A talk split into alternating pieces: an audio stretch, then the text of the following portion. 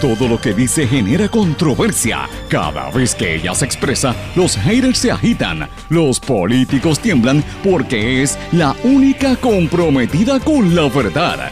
Periodista, bloguera, relacionista licenciada, analista de la noticia, escritora y le dicen la provocadora en las redes sociales. Y ahora comienza en blanco y negro con Sandra Rodríguez Coto. Bienvenidos a su programa en blanco y negro con Sandra. Para hoy jueves 17 de octubre de 2019 les saluda Sandra Rodríguez Coto.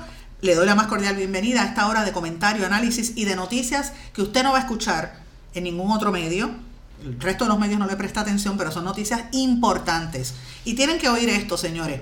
Esta figura maltrató a su ex esposa se negó a pagar la pensión alimentaria de sus hijos y encima de eso le debe a cada santo una misa y fue demandado por instituciones que supervisa, entre estas el Banco Popular, Scotiabank, Mercedes-Benz y muchas otras. ¿De quién estamos hablando? Del comisionado de seguros Javier Rivera Ríos, que enfrenta unas graves imputaciones hacia su figura, que incluso hacen cuestionarse cómo es posible que logró ser confirmado al puesto de comisionado de seguros. Vamos a estar hablando de eso en detalle, una investigación periodística importantísima. Señores, la Junta de Control Fiscal acaba de aprobar la redistribución de, de 50.2 millones de dólares para el programa de educación especial. El FBI entra a colaborar en la investigación por la masacre del residencial Ramos Antonini. Señores, la Autoridad de Energía Eléctrica pide paralizar el reclamo de 216 millones adeudados a Cobra. Y amigos, el famoso productor de eh, televisión Sixto George y de otros medios desiste de demandar a políticos y medios después que los acusó de falsearlo porque se, exponía, la abogada motorizada de, de Rosselló, que es quien lo estaba representando, se exponía a una apertura, ¿verdad? Y a que se tuviesen que estar eh, presentando los hechos y se abría a que tuviese que presentar prueba. El descubrimiento de prueba lo iba a fastidiar, así que desistió de la demanda. Así que estos son algunos de los temas importantes a nivel local. Hay otras noticias también importantes a nivel internacional que vamos a discutir en este programa, señores. Como todos los días, le doy las gracias por su sintonía. Este programa usted lo puede escuchar a través de ocho emisoras en todo Puerto Rico. Éxitos 1530 AM en Utuado, Adjuntas, Jayuya, Cumbre que es la 1470 AM en Orocovis y la 106.3 FM también en la zona de la montaña y del norte de Puerto Rico. X61, que lo sintoniza en el 610 AM y el 94.3 FM. En Patillas, toda esa zona del sureste de Puerto Rico, Arroyo, Salinas, Yabucoa, Maunabo, toda esa región. WMDD el 1480 AM es la señal más poderosa en toda la zona este y noreste de Puerto Rico, desde Fajardo hasta Vieques, Culebra, las Islas Vírgenes Americanas y Británicas, Carolina, Ceiba, todos los pueblos del área este de Puerto Rico.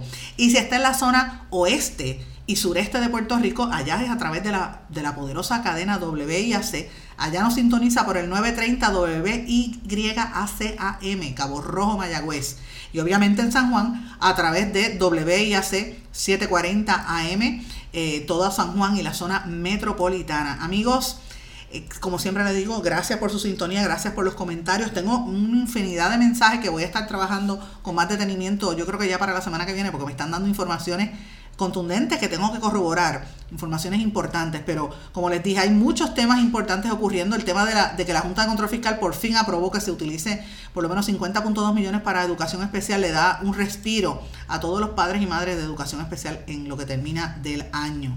Señores, también el tema de Sixto George es importante, su defensa desistió.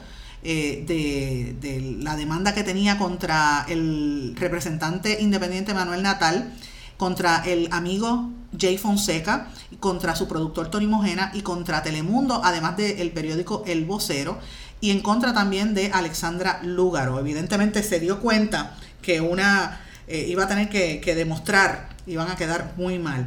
El FBI eh, colabora en la investigación de la masacre de Ramos Antonini, como les dije, y la Autoridad de Energía Eléctrica dijo que, que se paraliza el reclamo de los 216 millones adeudados a Cobra en lo que se se deja, ¿verdad? Se termina el caso que tienen en los tribunales. Hasta el momento han pagado casi, casi 1.100 millones de dólares en facturas de cobra. Así que Mientras tanto, el servicio sigue bastante inestable. Esos son algunos de los temas más importantes. Tenemos noticias también internacionales que vamos a discutir en detalle, pero tengo una, una información que esto es una bomba y a la misma vez es frustrante para mí.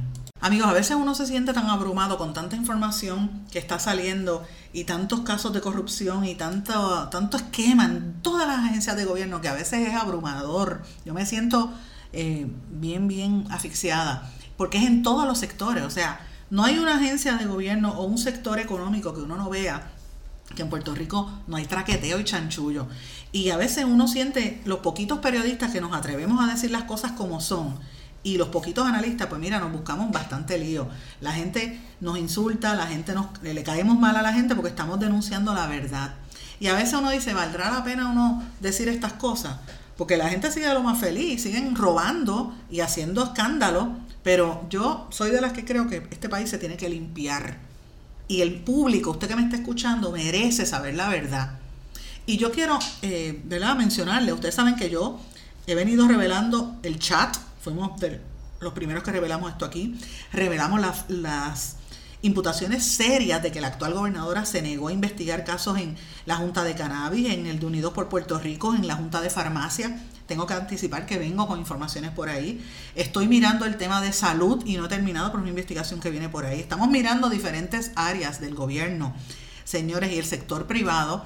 Y hay unos esquemas bien serios que a la hora de la verdad los toca usted y a mí en el sentido de que es dinero que se roba del país, es dinero que se va.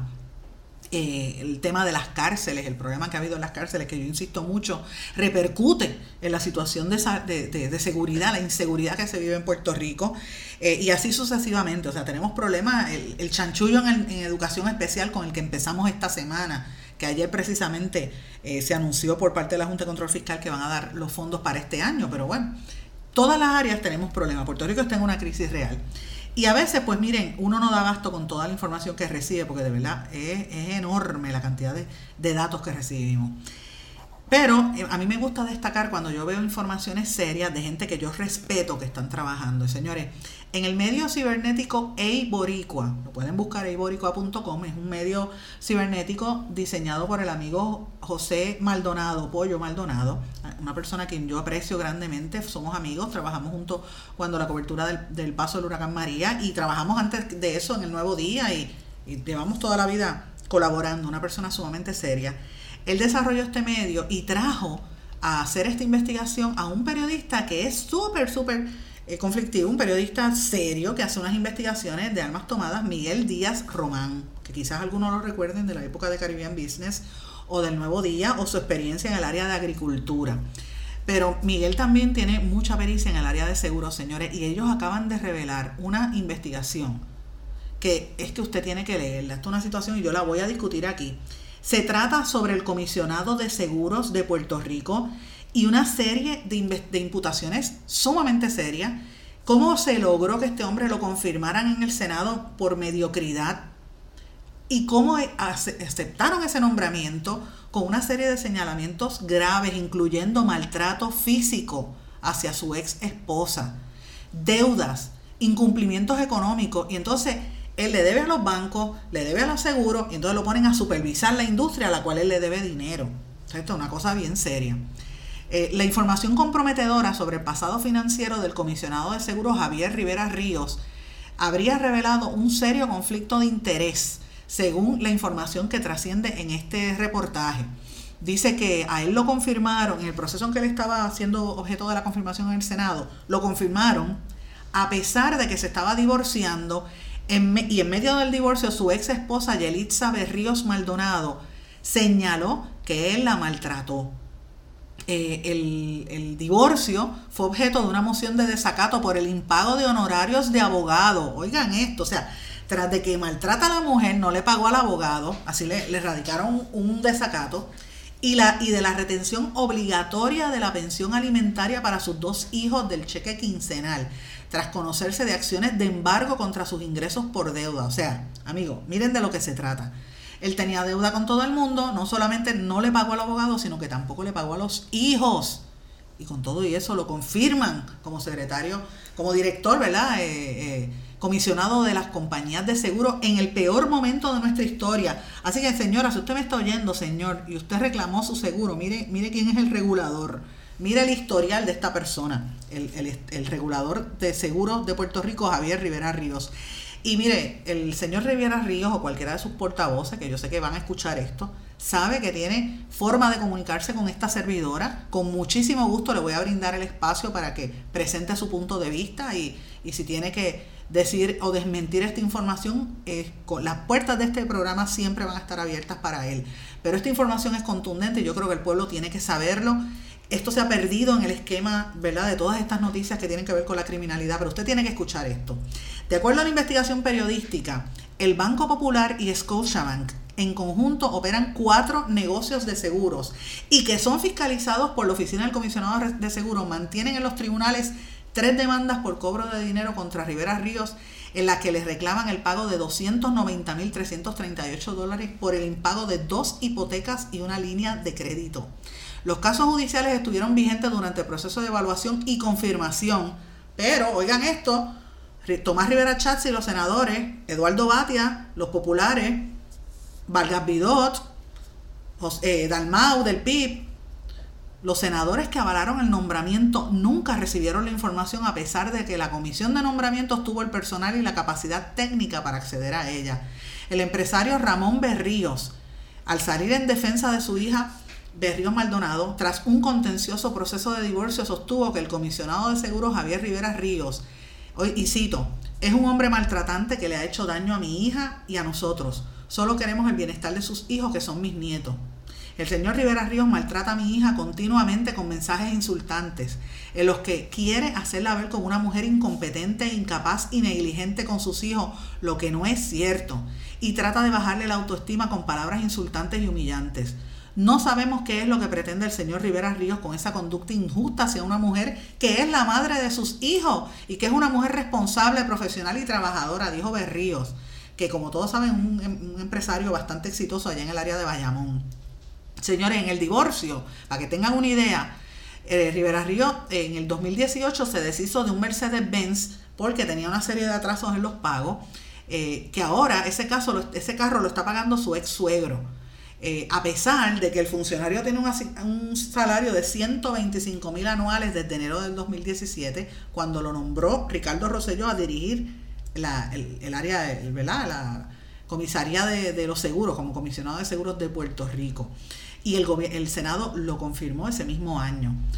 Después que lo nombraron como comisionado, eso fue en julio de 2017, el Tribunal Superior de Bayamón, a petición del Banco Popular, emitió una orden para embargar los bienes con el objetivo de recuperar parte del dinero de una línea de crédito que el funcionario, el funcionario que los está supervisando no pagó. Además, el 17 de agosto de 2017, el Scotiabank le solicitó al Tribunal Superior de Carolina una orden de embargo contra Rivera Ríos por el impago de un préstamo hipotecario. Eh, tras conocerse estas acciones, Berríos Maldonado, el suegro, solicitó la retención obligatoria de la pensión alimentaria. El carro, el Mercedes-Benz GLA 250 del año 2017, porque miren esto, se, se, compró tremendo carro para ser comisionado de seguro, pero lo dejó y lo tiene que pagar el suegro. Cuatro puertas, color gris. Pertenece a la empresa Real Advisors Group según copia de licencia del vehículo que tuvo el periodista Miguel Díaz Román, quien publica esta información. La empresa es presidida por Rivera Ríos, pero que tras ocupar el cargo de comisionado de seguros, la empresa es administrada por un fideicomiso ciego que tuvo que crear para poder cumplir con la ley de ética gubernamental. Berríos, o sea, el suegro indicó que posibilitó con su firma la adquisición del auto. Se le dio la firma para que el, yerno comprara el carro eh, porque Real Advisors no tenía historial crediticio y porque Rivera Ríos le dijo que él tampoco tenía acceso, eh, no, o sea, no le prestaban dinero porque debía a cada muerto una, una misa y que tenía una, clasificación negativa de crédito. Así que el suegro le prestó el dinero, pero entonces en el 2018, después del huracán, empezó a recibir llamadas de cobro de Mercedes-Benz Financial y decían, pero ven acá, le vamos a incautar el carro porque no lo, no lo encontramos, no lo encontramos y no lo lograban encontrar. Así es que el suegro asume el carro, lo, lo coge y sigue pagándolo. Para que tengan una idea, eh, resultó que uno de los cheques no entró y él tuvo que pagar los atrasos por 1.200 dólares y ponerle un seguro de 3.900, casi 4.000 pesos, porque esto es un Mercedes, estamos hablando de un Mercedes-Benz. Y deudas, pero mire esto, deudas de peaje por más de 300 dólares para poder sacar el malvete. Así que el carro del comisionado de seguro, mire todas las deudas que tiene. Entonces, encima de eso, el suegro lo sigue pagando para que no se le afecte su crédito, porque le dio la, por eso que usted no puede estar dándole la, la firma a nadie, porque este es parte del problema, ¿verdad? El caso de divorcio y las secuelas todavía siguen. El caso del comisionado de seguros se está viendo en la sala del juez Negrón Rodríguez en el Tribunal Superior de Bayamón. En la bitácora, en la, según aparece en la página de internet de la rama judicial, hay un desacato contra el comisionado de seguro presentado por el licenciado y ex juez Luis Rosario Villanueva, que es el abogado de Berriosa, del suegro. Por, hay una confidencialidad en el caso de divorcio, ¿verdad? las mociones, ese tipo de cosas no sale, pero aparentemente hay unos, honorarios que él no pagó de los abogados. Rivera Ríos, o sea, el comisionado de, de, seguros, está siendo representado por la abogada Itza García Rodríguez. Oigan esto, Itza García Rodríguez. ¿Y quién es Itza García Rodríguez? La que estuvo en el chat de WhatsApp. Miren el esquema que hasta el mes de abril de 2018 fue la secretaria asociada de la gobernación, la que tuvo que renunciar en medio del escándalo, porque, y de hecho el único que cumplió fue el que era presidente de la Comisión Estatal de Elecciones. Así que miren el esquema que hay aquí de casito. Eh, o sea, comisionado de seguros no paga, embrolla al suegro, lo deja pillado, no le paga al abogado, maltrata a la ex esposa, maltrata a los, a los hijos porque no les quiere pagar. Entonces lo, lo premian confirmándolo en el Senado, con información falsa y además de eso tenía a, la que era su secretaria de la gobernación como abogada, Itza García, que ella de verdad hace su trabajo como abogada, pero eh, lo que quiero, hay que ver qué es lo que es lo que está pasando con eso. Eh, aparentemente habrá que ver quién es él. En el inicio de su divorcio, la licenciada Eileen Colbert Virriel era la primera abogada que tuvo Rivera Ríos, hasta que en enero del 2019 renunció y no dijo por qué. Entonces entra Itza García a representarlo desde marzo de este año. o sea, él estuvo como dos meses sin abogado. Cuando lo confirmaron como secretario de la gobernación, existían tres casos judiciales por cobro de dinero vigentes en los tribunales, los que le mencioné anteriormente, y un tercer caso presentado por el Banco Popular que le iban a ejecutar y subastar una propiedad suya para satisfacer una deuda por el impago de un préstamo eh, hipotecario. Así que miren esto. ¿Cómo es posible que el Senado haya aprobado el nombramiento de la persona que va a supervisar los bancos? Porque señores, usted compra seguros en los bancos. Aquí la ley se enmendó hace unos años y usted puede comprar seguros en los bancos. Entonces, el mismo regulador le debe dinero a los bancos y los bancos los están ejecutando. No entiendo. Eh, eh, dígame, es que, en este país hay gente que tiene, unos, tiene una suerte del cara. Este la, y miren, esto está bien fuerte. Uno dice, pero ¿cómo es esto posible? No, uno no lo logra entender. Eh, la oficina del comisionado, el, Senado, perdón, dice que confirmaron a la oficina del comisionado de seguros a este señor sin conocer esas controversias, porque el informe que se le entregó a los senadores de la investigación que le hicieron no mencionaba estos casos judiciales. Miren qué clase de mediocridad en esa comisión de nombramientos del Senado. Esto es una barbaridad. Eh, en el informe dice que no había nada ninguna situación conflictiva que impidiera al señor Rivera Ríos ocupar el cargo de comisionado de seguros. Y del documento surge que la Oficina de Ética emitió la correspondiente certificación a la no existencia de conflictos en los recursos, inversiones o participaciones del mercado. En otras palabras, aquí o le taparon información o es que son mediocres en el Senado y en la Oficina de Ética también. No puedo, no, y recuerden lo que pasó allí en Ética. O sea, miren de lo que estamos hablando de la persona que tenía que, que, super, que supervisa el pago de los seguros. Por eso que usted, si, si tiene reclamaciones con los seguros y no le pagan, ya entiende por qué, si el regulador anda por la libre. Así que eh, uno mira la ley de ética gubernamental y evidentemente se nota que hay, este, eh, como le digo, unos conflictos ahí serios. Yo les recomiendo que busquen esta investigación que publica Eiboricua porque incluyo ahí, en ese, en ese documento, incluye los las demandas contra Rivera Río, usted las puede leer allí, eh, y obviamente las controversias son bien serias. En uno de los casos del Banco Popular, la orden para embargar los bienes de Rivera Ríos eh, busca recuperar 46 mil pesos por una línea de crédito. En otra, con Citibank, otra línea de crédito por 65 mil dólares. Y en otra cobro de dinero. Así que imagínate.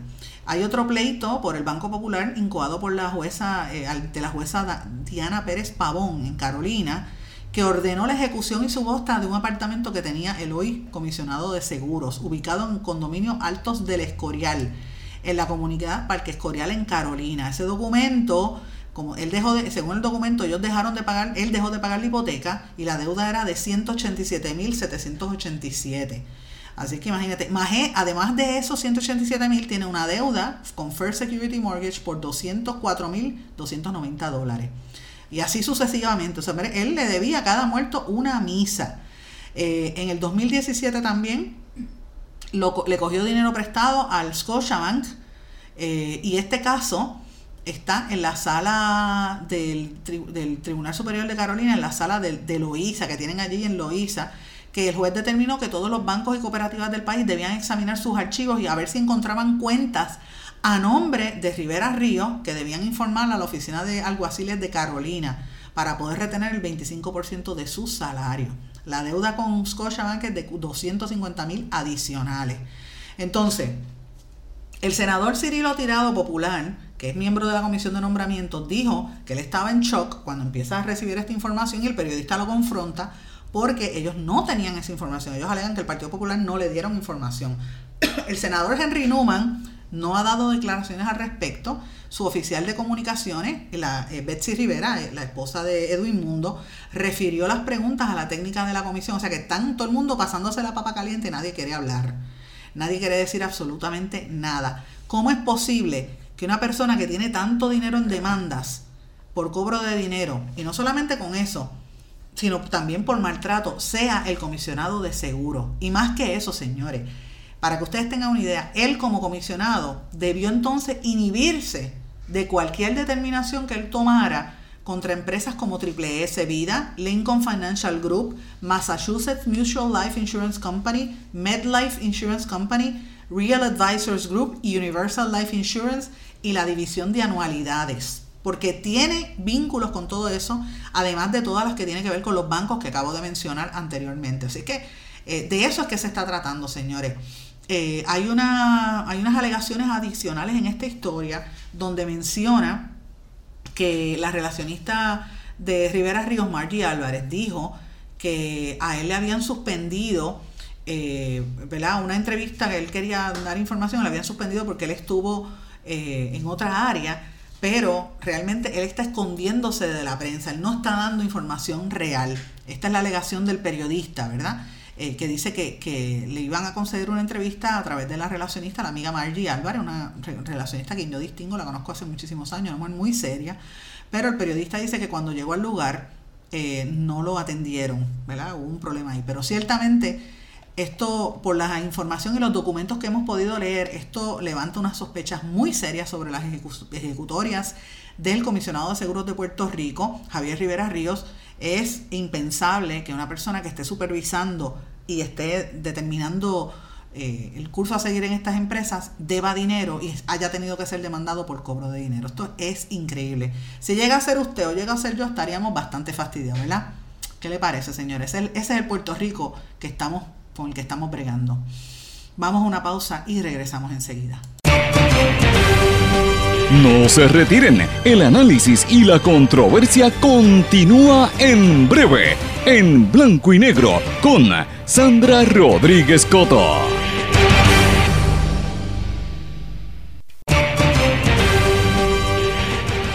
Ya regresamos con el programa de la verdad, en blanco y negro, con Sandra Rodríguez Coto. Regresamos en blanco y negro con Sandra, amigos. Quiero trabajar algunas noticias de temas internacionales y de los Estados Unidos porque a veces uno se envuelve hablando de cosas y se le pasa el tiempo y no quiero que me pase como el día de ayer, que había mucha noticia, pero no nos dio la oportunidad de entrar en detalle como me hubiera gustado. Así que voy de lleno con noticias que yo creo que usted debe estar pendiente. Una de estas, y viene de los Estados Unidos, es lo que trascendió ayer en la tarde y hoy es historia de primera plana en todos los periódicos, por lo menos en la ciudad de Nueva York y en los grandes periódicos en los Estados Unidos e incluso en Europa. Y tiene que ver con Rudy Giuliani, Rudolph Giuliani, que como ustedes saben es un abogado bien prominente, político estadounidense, que la gente lo recuerda porque había sido alcalde de Nueva York, yo creo que desde el 93 o 94 hasta el año 2001. Él fue el alcalde cuando eh, ocurrieron los sucesos del, del 11 de septiembre. Tuve la oportunidad de hablar con él muchas veces en aquel momento. Y él se ubicó como una figura cimeras, era una persona muy importante, ¿verdad? Pero en, aquel momento la revista Time lo colocó como la personalidad del año. Eh, de la manera, el liderato que ejerció cuando las Torres Gemelas. Así que él aprovechó esa coyuntura y se ha ido a, través de los años convirtiéndose en un tremendo asesor, estratega político y comercial de diferentes entidades a través de su empresa Giuliani eh, eh, and Partners. Y más que nada, porque en los últimos años todo lo vemos como, y lo hemos visto a través de la prensa, como uno de los principales asesores legales del presidente Donald Trump. Así que miren, el caso de Rudolph Giuliani es súper interesante. Ha salido a la defensa de Trump metiendo las patas cada rato. O sea, todo lo que había hecho bien en Nueva York cuando fue eh, alcalde bajo el caso del 11 de septiembre, en esta ocasión se le ha ido al suelo. Y en el día de ayer, en la tarde, arrestaron a la cuarta persona involucrada en fraude de la campaña política en un caso que involucra a los asociados, a los amigos de Giuliani. Eh, y en este caso los fiscales alegaron que un tal David Correa, una persona, un hombre de 44 años, que hizo donativos ilegales a distintos candidatos republicanos para tratar de adelantar sus agendas políticas. O sea, Aquí nosotros en Puerto Rico hablamos de los políticos que se pasan dándole chavos, de los, comerciantes y empresarios que le dan chavos a los políticos para hacer, eh, buscar favores. Mire, es la misma historia en los Estados Unidos. Pues miren, en esta ocasión la situación eh, eh, es bastante fuerte en el indictment federal que he estado leyendo y esto fue historia aportada, como le dije, en todos los medios. Aparece que este señor ayudante de, de Rudolph Giuliani es la cuarta persona que, que aparece junto a Left Partners eh, y, otros, ¿verdad? Que estuvieron incluso vinculados para tratar de atraer contribuyentes económicos a las campañas republicanas de gente que son ucranianos o que nacieron en Ucrania. Y no, no me refiero a Natalia Yaresco, me refiero a los ucranianos que supuestamente eh, asesoraron o, que eran ayudantes de Trump, ¿verdad? o, que tenían negocios con Trump eh, uno de estos ucranianos, una persona que estaba tratando de establecer un negocio de marihuana recreacional en Nueva York. Así que les están explotando al presidente Trump los problemas por todas las esquinas. No es la primera vez que sale. Pero entonces, ¿qué hace Trump? Típico Trump. Viene y desvía la atención y entonces empieza a hablar nuevamente y le ha enfocado en estos días, si usted se fija, de lo más que ha hablado del tema de Siria. Trump dijo ayer, y lo reiteró esta mañana, esa es la, historia de portada, que el Partido de los Trabajadores de Kurdistán, el partido de, la guerrilla kurda que está activo en Turquía, puede ser la mayor amenaza terrorista que enfrenta el mundo, incluso peor que el Estado Islámico. Así es que él está, eh, él estuvo en una rueda de prensa donde estuvo el presidente de Italia, Sergio Mattarella, allá en la Casa Blanca y ambos dijeron lo mismo. Así que eh, evidentemente él sigue para adelante con esto de las sanciones y el ataque a, Turquía. Ayer el Consejo de Seguridad Nacional, y eh, lo, reiteran esta mañana, alertó sobre unas posibles consecuencias de la ofensiva turca. De hecho, yo estuve escuchando temprano, en, bien tempranito hoy, unas declaraciones del alto mando de la Organización de los Estados Americanos y algunos funcionarios de la ONU bien preocupados por el riesgo que podría tener esta situación, estas políticas de Trump eh, en el norte de Siria, ¿verdad? Que esto podría provocar que se dejen libertad a terroristas del Estado Islámico y que entonces empiece a empeorar la situación humanitaria en esa zona y que tenga repercusiones acá en los Estados de América, donde en los Estados de América me refiero a los países de, de todo el hemisferio americano, no solamente Estados Unidos. Y entonces estaba toda esta gente hablando de ese tema y, ya el Consejo de Seguridad de la ONU hizo una voz de alerta. Y mientras tanto, en Ankara, el presidente turco eh, dicho, eh, ha dicho que se va, que va a seguir, que va para adelante. El, el, Ministerio de, Relaciones Exteriores ha dicho que se están preparando para responder a las represalias y a, los ataques de Trump, ¿verdad? Y que van a, van a, responder, o sea, van a, eh, aparte de las sanciones, pues van a, van a responderle a lo que hizo Donald Trump. porque ellos entienden que son medidas unilaterales. Así que ellos, ellos no van a declarar un alto al fuego, por el, por el contrario, ellos dicen que van a seguir para adelante. Así que la situación se está poniendo bien, bien caliente en esa zona y a pesar de que los países que pertenecen al Tratado del Atlántico Norte, en la OTAN, pues que le están diciendo a Estados Unidos, cógelo con calma, Trump sigue para adelante. Así que ahí hay una fuente, fíjense que ya le he dicho dos temas serios que tiene el presidente Donald Trump. El tema de los ucranianos y la campaña, el indictment y el de, de todas estas figuras relacionadas a Rudy Giuliani y el caso de, del el, impeachment. Y por otro lado está el tema de Siria. Pero miren esto otro. Esto es una buena noticia porque fíjense, él, él balancea los temas negativos con los temas de economía. Ayer eh, trascendió que General Motors eh, logró por lo menos un acuerdo con el sindicato principal, el United Auto Workers, eh, para poner fin a una huelga en todas las plantas de producción que tenían de la General Motors, que le había costado hasta ahora a la empresa sobre 2 mil millones de dólares, que eso es una noticia súper positiva para la economía y también para los países donde se fabrican estos vehículos y pues eso pues ayuda a, mejorar esa unión. El United Auto Workers está aquí en Puerto Rico, representa a los empleados, irónicamente, del periódico El Nuevo Día, pero bueno. Eh, otra noticia que me llamó mucho la atención también, que quería discutir, yo no sé si ustedes recuerdan el, en, el, eh, en Sandy Hook, que fue un tiroteo que hubo en una escuela, en la escuela de Sandy Hook en el año 2012, donde mataron un montón de niños, un, loco de estos entró y empezó a, dispararle a una escuela. Eh, hay uno de los papás de un, hay un niño que tenía seis añitos, Noah se llamaba Noé en español, que fue una de las 26 víctimas de ese loco que entró allí a esa escuela en Connecticut eh, y murió.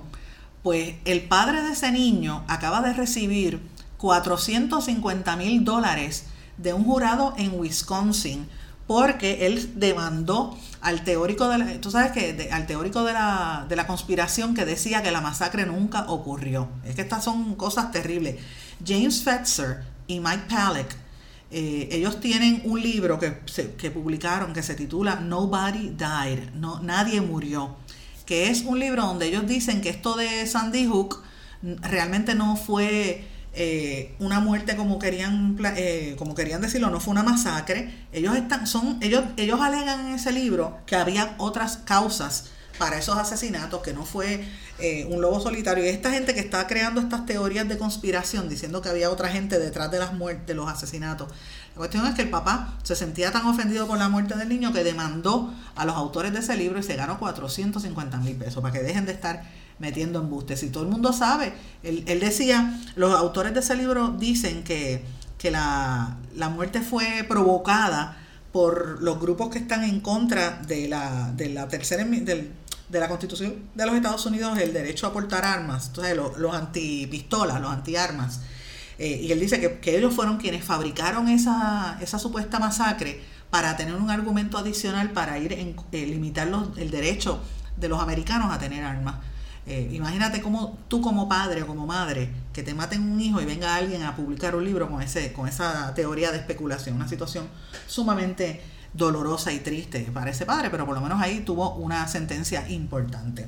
Amigos, pasando brevemente a América Latina, quería mencionar que precisamente en esta semana se cumple el primer aniversario de aquellas caravanas famosas de centroamericanos que iban por México hacia los Estados Unidos. Ustedes recordarán que rompieron los, los, cordones que habían entre México y Guatemala y entraron desde Guatemala hasta México y con intención de llegar a los Estados Unidos y y el presidente Trump se puso frenético, pues se cumple un año de eso y hay sobre 3.000 personas, casi todos de Honduras, también de Guatemala, que muchos de los cuales se quedaron allí en México, no, llegaron a ir a los Estados Unidos.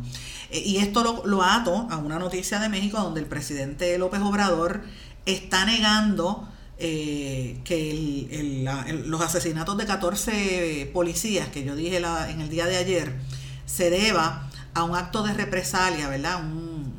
ha habido un problema, ¿verdad? Porque murió un soldado y, él dice que esto fue un enfrentamiento entre civiles y soldados y, él está negando que eso sea como represalia por las muertes de los, de los 13 o 14 policías que mataron en Michoacán los narcotraficantes. Lo cierto es que en México se está viviendo una, una especie de guerra civil no declarada o, o sí declarada abiertamente, lo que pasa es que no la quieren admitir entre los grupos narcos y, la sociedad, el mismo gobierno, de los cuales en el gobierno también hay muchos que están eh, corruptos. Y yo siempre me gusta mirar lo que ocurre ahí, porque yo veo unos paralelismos muy peligrosos con lo que está pasando en Puerto Rico, ya lo vivimos este fin de semana, así que tenemos que estar mirando para que aquí no caigamos en esa etapa, porque después eso es un, abismo que para levantarse de ahí es cada día peor. En Ecuador, amigos, la situación todavía sigue una tensa calma. Eh, 8 muertos, 1.340 heridos, 1.192 detenidos. Eh, como parte de, de, esta, de lo que pasó, ¿verdad? Todos estos días que hubo 11 días de, de intensas protestas, pero el presidente Lenín Moreno sigue acusando a los indígenas de que hubo un plan de desestabilización, de, perdón, Dios mío, estoy enredada, un plan de desestabilización, mi madre no me sale, no me relajen, desestabilización, uff, estoy pensando en inglés es que estuve leyendo mucho inglés, amigos, y me salen las palabras en inglés. Pues estaba, este, el, presidente de Ecuador dice que le quieren quitar, le, quieren afectar su gobierno. Y hay una serie de personas que estuvieron protestando, que están detenidos, no se sabe el paradero de alguno de ellos. Y hay otros que para huir y no los mataran se metieron en la Embajada de México en Ecuador. Así que la situación todavía no está bien del todo, así que me parece que, es interesante. Lo mismo traigo a colación que estemos atentos a lo que está pasando en Barcelona. Eh, la gente sigue protestando, han, pintado murales en el estadio de, del equipo de fútbol de Barcelona, han empezado campañas de boicot contra empresas que, que defienden al, al, al, al gobierno español. Ha habido manifestaciones en, en, en sitios multitudinarios, fuego, acciones de desobediencia civil. Eh, gente que entra y se le sienten a la gente en los bancos, hacen una lo que le llaman las sentadas en el interior de, instituciones financieras y otra serie de cosas. Así que me parece que ellos están haciendo llamamientos públicos a través de un canal de Telegram. Mira qué cosa más increíble, con la misma red social que ya tiene 300 mil miembros para seguir los actos de desobediencia civil en, contra ¿verdad? De, de, las medidas de represión del gobierno español en contra de los activistas independentistas catalanes. Así que me parece interesante eso por demás.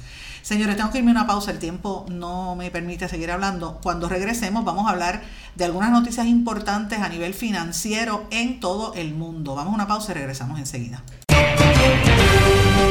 No se retiren, el análisis y la controversia continúa en breve en blanco y negro con Sandra Rodríguez Coto.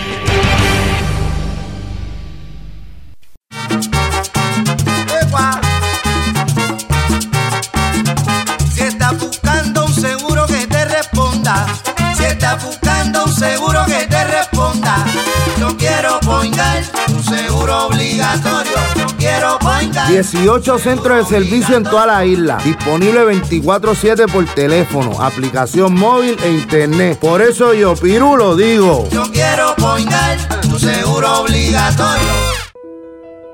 ¿Sabemos cuántas personas murieron de verdad durante el huracán María? A usted lo escucharon en el momento de mayor desesperación. ¿Todavía siente aquellas noches a oscuras y de incertidumbre? ¿Qué pasó mientras los vientos azotaban y luego en aquellos días y semanas después cuando no había sistema de comunicaciones? Reviva cada minuto con una narrativa real sobre lo que pasó en la bitácora de una transmisión radial, catalogado como uno de los mejores libros del año 2018 por la crítica literaria. Es una lectura necesaria porque no podemos olvidar nuestra historia para que esta no se repita. Bitácora de una transmisión radial, disponible en las principales librerías a través de todo Puerto Rico y en la internet lo consigue en Amazon, en libros787.com y en travaliseditores.com, publicado por Travalis Editores. Quítese el dolor de cabeza con sus obligaciones de contabilidad con los servicios que presta Villalba y Villalba Company, directo, personal y con sensibilidad humana. Lo que se busque un verdadero asesor de contabilidad para todo tipo de servicio de contabilidad, pago de IBU, pago de nómina, informes trimestrales y anuales y otros. Ofrecen servicio directo personalizado. Villalba y Villalba Company. Para orientaciones, su teléfono el 939-336-5774. 939-336-5774. 5774. El abandonar un animal es abuso y es ilegal. Si ya no puedes atender a tu perro, llévalo a un albergue o centro de control. Si lo abandonas en la calle, le estás garantizando una muerte dolorosa y segura. Evitemos tener animales sufriendo en nuestra isla. Reportar el abuso es tu responsabilidad. Así que si ves a alguien maltratando o abandonando un animal, llama inmediatamente a la policía al 787-343-2020. Comprométete. Tener una buena reputación toma esfuerzo, dedicación y tiempo. Si la reputación de su negocio, empresa o institución sin fines de lucro está siendo expuesta de forma negativa ante la opinión pública, tanto en los medios masivos como en las redes sociales, usted necesita un experto en manejo de crisis. Joy PR es una empresa especializada en este campo. Para mayor información, comuníquese con el 787-299-7303, 299-7303. Joy una empresa especializada en manejo de crisis. Aspira de Puerto Rico celebra 50 años educando y transformando a Puerto Rico. Lo ha logrado potenciando las circunstancias educativas y sociales que rodean a miles de jóvenes que viven en la pobreza, a veteranos y a poblaciones en alto riesgo. Para información sobre las actividades del 50 aniversario de Aspira de Puerto Rico y sus servicios, llame al 787-641-1985. También puede acceder a www.facebook.com diagonal Aspira de Puerto Rico. Y ya regresamos con el programa de la verdad en blanco y negro con Sandra Rodríguez Coto. Regresamos a esta parte final de En Blanco y Negro con Sandra. Bueno amigos, quiero venir con una noticia financiera de los Estados Unidos. Me llamó mucho, muchísimo la atención. Hay un inversionista, Ken Fisher, perdió 600 millones de dólares. O sea, eso, es, eso no es cáscara de coco, 600 millones de pesos es un montón de dinero. Un contrato por 600 millones de dólares que estaba buscando este inversionista. ¿Usted sabe por qué lo perdió? Porque hizo unos comentarios sexistas en una reunión. El estado de Michigan se salió de una, nego de una negociación eh, equivalente a 600 millones de dólares para mover el plan de pensiones el fondo de pensiones eh, y de manejo de riqueza, el wealth management, de, los empleados del Estado, los iban a mover a la compañía de manejo de, de finanzas, ¿verdad? Fisher Investments. Cuando el presidente y CEO de la empresa, Ken Fisher, hizo unos comentarios sexistas en una convención que había en San Francisco. En la convención Tiburón, ese era el nombre de la convención, Fisher empezó a hablar de cómo era su estrategia de manejo de capital eh, y cómo lo hacía y lo comparó con la forma en que él levantaba mujeres, entonces enamoraba a las mujeres eh, y, las, y las enamoraba para tener relaciones sexuales con ellas. Entonces él hizo unas declaraciones bastante explícitas sobre los genitales de la mujer y mencionó el caso de Jeffrey Epstein. Ustedes recordarán el financiero que fue acusado de traficar con niñas menores de edad con las que tenía relaciones sexuales eh, y él estuvo convicto y se mató en la cárcel. Ustedes recordarán, amigo del rey de, del príncipe de, Inglaterra, uno de los príncipes, el príncipe, eh, el, que es hermano de Carlos, uno de los príncipes. Así que este, este, este señor lo mencionó y Fisher inicialmente estaba bastante de, como así desafiante y no le importó que en una entrevista que le hicieron en Bloomberg, pues le trajeron el tema y él dijo, mira, no, yo hablo muchas veces, doy charlas en diferentes sitios y digo chistes y hago chistecitos, pero no, pero eso al, departamento, al estado de Michigan no le gustó y Michigan dijo, voy a retirarme y se retiró y no le dio los 600 millones de pesos del plan de pensión. Así que imagínate qué situación más difícil. ¿Qué quiere decir eso, señores? Que usted tiene que tener cuidado cuando se exprese y más ahora. Primero que eso está mal, de, está mal uno no debe hablar de una mujer de esa manera, y, ni, de un hombre tampoco. Eh, ya tenemos la experiencia, usted sabe lo que pasó aquí con las declaraciones en el chat, etcétera. Pero ¿cómo tú vas a hablar en una conferencia a nivel sexual de una mujer jamás en la vida? Es una falta de respeto, poco hombre, es de poco hombre estar haciendo ese tipo de cosas, una barbaridad. Pero señores, eh, hablando de discrimen, quiero hablar de esto, esto lo trajo el periódico el USA Today. En Cincinnati, el Consejo de la ciudad de Cincinnati, o la, vamos a decirlo, la, legislatura de Cincinnati, votó 7 a 1 una ley para declarar ilegal que se discrimine en contra de las personas con el pelo natural. ¿Qué quiere decir eso? Cincinnati se convierte en la segunda ciudad de los Estados Unidos después de Nueva York que pasa o que aprueba una ley como esta. A nivel de estatal, ¿verdad? También eh, Cincinnati son ciudades, porque New York City también lo hizo, pero a nivel de estado, el estado de Nueva York, el estado de California y el de Kentucky tienen leyes al respecto. ¿A qué yo me refiero? Pues me refiero a la gente que se deja el pelo, como lo he dejado yo hace más de 14 años, que dejé de estirarme el pelo y ya no me paso ni alisado ni nada porque me cansé. Y yo me dejo mi pelo rizo como salga. Claro, a veces como que me canso y dije, déjame pasarme el blower y, paso mucho calor, voy a, alguien que me pase y me estire el pelo. Pero las pasas llegan con la humedad en este país, pues mira, yo prefiero tener mi pelo como es natural. En algunos países, sobre todo las mujeres de raza negra, como parte de su identidad cultural, en Estados Unidos se hacen trencitas, se hacen este, peinados así, que algunas personas consideran eh, no los consideran profesionales para el espacio laboral y se discrimina mucho contra las mujeres y las personas que utilizan el pelo así sin conocer la historia que hay detrás de todo esto, porque señores, en las trenzas que se hacían las mujeres, ahí está la historia y las rutas que utilizaban los esclavos para liberarse de sus dueños. Esas eran las rutas que utilizaban para escapar de las plantaciones. Las, le hacían las trencitas y las ponían en, los cabellos de la, en las cabezas de los hijos o de las hijas para saber por dónde huir. Así que eso tiene una historia, aparte de que en los países ancestrales africanos el pelo y la forma en que se trenzaba el, pelo es una parte de la tradición. En Estados Unidos se ve como una reafirmación de, la cultura, sobre todo de la gente negra. Así que eh, ya el discrimen hacia las personas por utilizar el pelo rizo, pues eh, me parece a mí que se va a ir eh, erradicando y eso es muy positivo de estas ciudades en los Estados Unidos. Así que me parece importante. Aquí en Puerto Rico, si se ha discriminado, claro que sí. Muy poca gente tiene el pelo rizo. Ahora hay más muchachas y más mujeres se atreven a hacerlo, pero en los medios, por ejemplo, antes yo era la única que lo hacía era Millie Hill porque Ivonne Soya, que por años usaba el, afro, eh, se lo tuvo que estirar.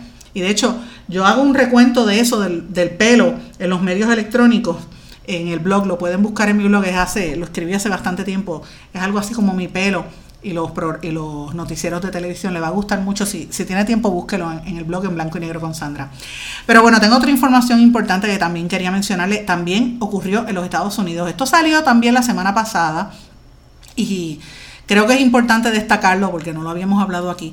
Por primera vez en la historia de la nación americana, los billonarios, multimillonarios americanos pagaron menos eh, por ciento en impuestos que la clase trabajadora. En el 2018 los super ricos pagaron un tax rate, la porción de tax, 50% menos que la gente pobre. O sea, el, tax de sobre 400 de las familias más ricas en los Estados Unidos era más bajito que la gente que, que, menos que el 50% de la gente más pobre de la nación americana. ¿Qué quiere decir esto, señores? Esto lo reveló un libro eh, The Triumph of, the Triumph of, Injustice, el triunfo de la injusticia, escrito por los economistas Emanuel Saez y Gabriel Sockman de la Universidad de California en Berkeley. Y presenta un análisis que es la primera vez que ocurre sobre el efecto de, lo, de la, los porcientos de los impuestos desde el año 1960 hasta el presente. ¿Y qué te está revelando esto? Una cosa que yo escuché a, a Bernie Sanders el otro día decir y tengo que coincidir con eso. Él dice que Estados Unidos se ha convertido en, y eso que Bernie Sanders no es santo de mi devoción, a mí no me gusta, yo no soy socialista, pero, pero esto que él dijo, él, tiene razón. Y al ver este estudio me lo corrobora. Eh, Bernie Sanders dijo que Estados Unidos se había convertido en una oligarquía donde se mantienen los poderes de ciertos sectores políticos y de cada día menos familia, menos millonarios, que son los que tienen el, control real de la, de la riqueza y entonces pagan menos impuestos, porque ahí se está viendo comparado el porciento de, de, impuestos comparado a los pobres. Lo mismo está ocurriendo aquí en Puerto Rico. Y eso hace que las brechas en las clases sociales se, separen. Va a haber cada día más ricos y cada día, eh, perdón, menos ricos y cada día muchísimos más pobres que están pagando en porcentualmente más en impuestos que los mismos millonarios. Terrible, señores. Una situación bien, bien terrible. Señores, y la, el Tribunal Supremo de los Estados Unidos le concedió una victoria a un hombre ciego que demandó a la compañía Domino, eh, la pizzería, porque no había accesibilidad para él. El caso originalmente lo llevó el hombre Guillermo Robles, que demandó a la, a la cadena de pizza, de pizzería, porque él dice que él no pudo ordenar comida en el website de Domino ni en la aplicación porque él trató de usar eh, una, un flat screen, ¿verdad? Pero no, no había, eh, no estaba escrito en, en, en braille, así que no podía de ninguna manera ordenar una pizza y él dice que por eso se discriminó con él por, por el ser ciego. Eh, está fuerte porque para las empresas pues entrar en este tipo de cosas uno dirá, bueno, pero es que es otro costo que me están añadiendo, dicen las empresas. Pero a la hora de la verdad, mire, si usted quiere vender, usted le va a vender al que sea. Y sea ciego o sea sordo, mire, esa gente necesita a los intérpretes, necesita los servicios adecuados eh, o servicio algún, algún tipo de tecnología para poder acceder a la información porque se comunican distinto al resto del mundo. Entonces, pues, ¿qué le cuesta a usted más? ¿Pelear con la gente? o darse cuenta de que por ahí podría haber una oportunidad de negocio, una oportunidad de dinero para echar hacia adelante una partida que quizá usted no se había dado cuenta que estaba ahí. Yo, solamente pregunto, esas son las cosas que uno tiene que preguntarse, señores, cuando uno hace el análisis de, ¿verdad? de, estas empresas que, se quejan, que demandan, porque dicen, mira, no, eh, o, que son víctimas de una demanda, ¿verdad? En este caso, como en el caso de Dominos a, Dominos lo demandaron porque alegaban que no había la cantidad necesaria de información y no había el servicio para que esta persona pudiese eh, acceder a la información, por lo cual estaba violentando la, ley federal de American with Disabilities Act, que, que según Dominos, Dominos decía, argumentó que no le aplicaba a ellos en las plataformas digitales, pero la ley es clara, tienen que ser igual con todo el mundo. Así que me pareció interesante esta cadena, esta, esta demanda. Eh, y esto es interesante porque eh, según las estadísticas que, que publican los medios en los Estados Unidos, ha habido un incremento significativo de las demandas de este tipo que se radican en las Cortes Federales buscando una accesibilidad tecnológica. Así que dicen que en algunos lugares están triplicándose la cantidad de demandas por este particular. Así que señores, ¿qué usted opina de esto? ¿Usted cree que esto es changuería o que es necesario? Yo creo que es necesario. Hay que tener accesibilidad. Quizás unirse a algún servicio que ya esté, tenerlo ahí disponible en caso de que venga un cliente como tal. Esa es mi opinión, ¿verdad? Usted puede que tenga una opinión distinta. Pues entonces me la deja, me escribe, le digo, como siempre, escríbame a Twitter, SRC Sandra, o esa es la misma dirección en Instagram, SRC Sandra, o a Facebook Sandra Rodríguez Coto. Señores, no tengo tiempo para más, tengo que despedirme, no sin antes desearles a todos que pasen muy buenas tardes, será hasta mañana en blanco y negro con Sandra.